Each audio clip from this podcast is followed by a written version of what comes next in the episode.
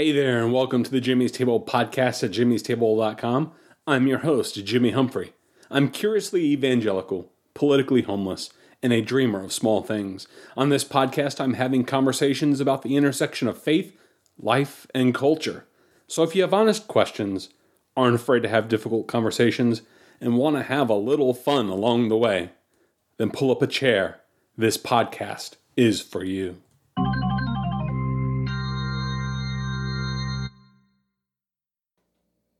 So, January has started off as a brutal month for celebrities.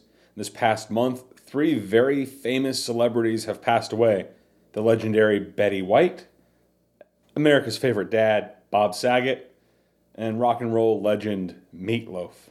All dead in the past month. And that got me to thinking celebrities dying in three. It's kind of a common thing. So let's talk about that and what that might mean for us. So today on episode 136, of the Jimmy's jimmystable.com podcast. We're going to talk about how celebrities die in three and what that means for us. It's frequently been pointed out that celebrity deaths, quote unquote, happen in threes, which of course is kind of an odd thing to say about a group of people dying independently of each other. But it's a phenomenon and pattern that has been frequently observed and called out by many in our culture, which got me to thinking what's up with that? Throughout human history, the number three has tended to be a very special number in our Western culture. And I only speak of Western culture because I can't speak of what the number three means in Eastern culture with any sort of informed opinion. But I digress. Let's just focus on Western culture stuff. But the number three, it's kind of been uh, significant. As far back as the ancient Greek philosopher and mathematician Pythagoras, who gave us his famous Pythagoras Pythagorean theorem, uh, for all you math nerds out there, uh, he pointed out uh, the seemingly sacred nature of the number three. For Pythagoras, three was quote unquote the perfect number, symbolizing harmony, wisdom, and understanding. The number three has also been associated with how we measure time, talking about past, present, and future and has also been tied to the experience of our humanity and our birth, our life, and our death. The number three is a common number also in the Bible. Interestingly enough, it's something that we see throughout both New and Old Testaments. Uh, we know that there are three patriarchs of the nation of Israel Abraham, Isaac, and Jacob.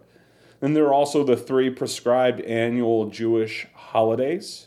Three was the number of days that Jonah spent in the whale and three was the number of years Jesus preached before being crucified.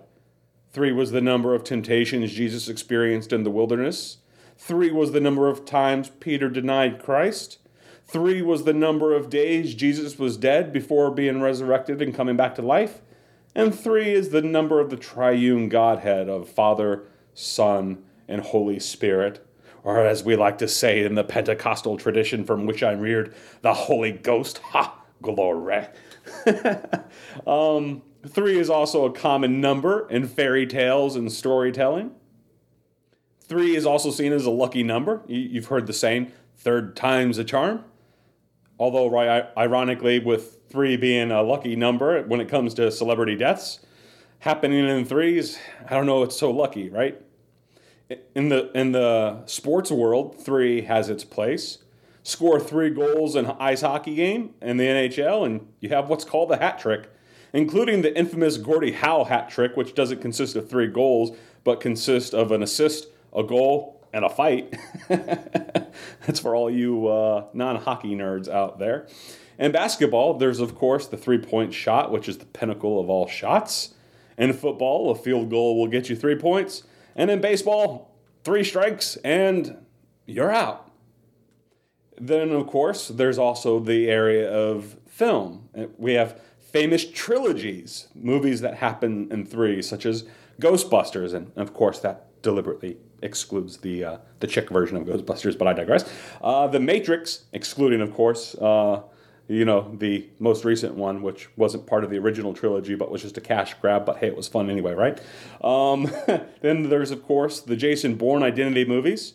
Star Wars has appeared in three, three times, both in the original three, the three prequels and the three sequels. Um, which was your favorite, by the way? I think I did a podcast on this, right? Um, then, of course, there's the Lord of the Rings trilogy. There's the Back to the Future trilogy, the Godfather trilogy, and so many more. Three has also been kind of a rhetorical device. You see it in three point sermons, um, you also see it in things like listings, um, and uh, all sorts of other sort of uh, uses of three in the art of rhetoric. Three has been a common sales technique um, in the world of sales. You don't just simply try to sell a person one thing, you offer them three options. You offer them the cheaper option, you offer them the expensive option, and then you kind of offer them something in between. So I've kind of gone down, down a long rabbit trail here from from the original celebrity death stuff. So let's let's circle back here, if I, I might. You know, I, I think I've definitely conveyed that the number three has been a very deeply symbolic number in our culture. It appears all over the place. And interestingly enough, like I said, it appears when we come to talk about celebrity deaths. I can name, of course, Betty White, Bob Saget, and Meatloaf as three celebrities who recently died. And with all that I've said about things happening in threes, you almost might think that there's some magical or mystical cosmic force at play surrounding the number three. But what about all the other celebrities who died this past month? Well, there was comedian Louie Anderson, actor Sidney Poitier, and of course, football legend John Madden. All these also died. If you add that up, that's six. So that's definitely more than three. And I'm sure if you looked hard enough, we'd find uh, uh, uh other lesser known celebrities who recently died, others who barely made the list of all the pre written celebrity obituary files that the news publications put together months and years ahead of time about famous celebrities. Um, and these people died and, uh, you know, many of them probably simply slipped our attention. Which, of course, besides being a little bit creepy, and, you know, the entire news thing with uh, celebrity obituaries being published ahead of time, and then as soon as somebody's dead or rumored to be dead, they press the button and publish. Of course, some celebrities have found out um, that they died even though they were still alive.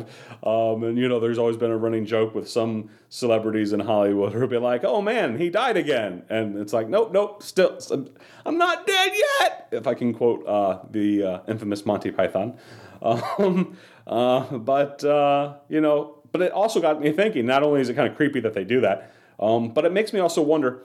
How big of a celebrity do you have to be to qualify for an obituary with local and national news. Um, I mean, not to throw a lot of shade on Louie Anderson, um, you know, but Louie Anderson made the the list of famous celebrity obituary people, and uh, you know that kind of makes me think that the. I'm really not trying to throw shade on the man. He was a kind of a funny guy. You know, he did um, you know that game show for a while, uh, Family Feud, um, and some other things, but like the celebrity death thing is like it's clearly a very low threshold when we're incorporating Louie Anderson into it.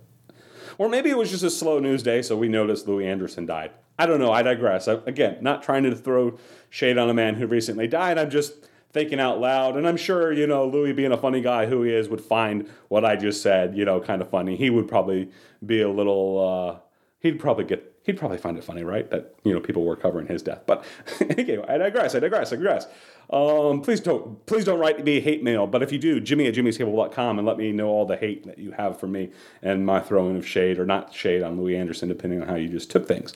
Um, but I think when it comes to the number three, if I can get back on point, I think when it comes to the number three or any of the famous numbers that humans convey all sorts of numerological meaning to throughout the history of the world, when you get right down to it, there's really nothing fundamentally special about any of these numbers in and of themselves.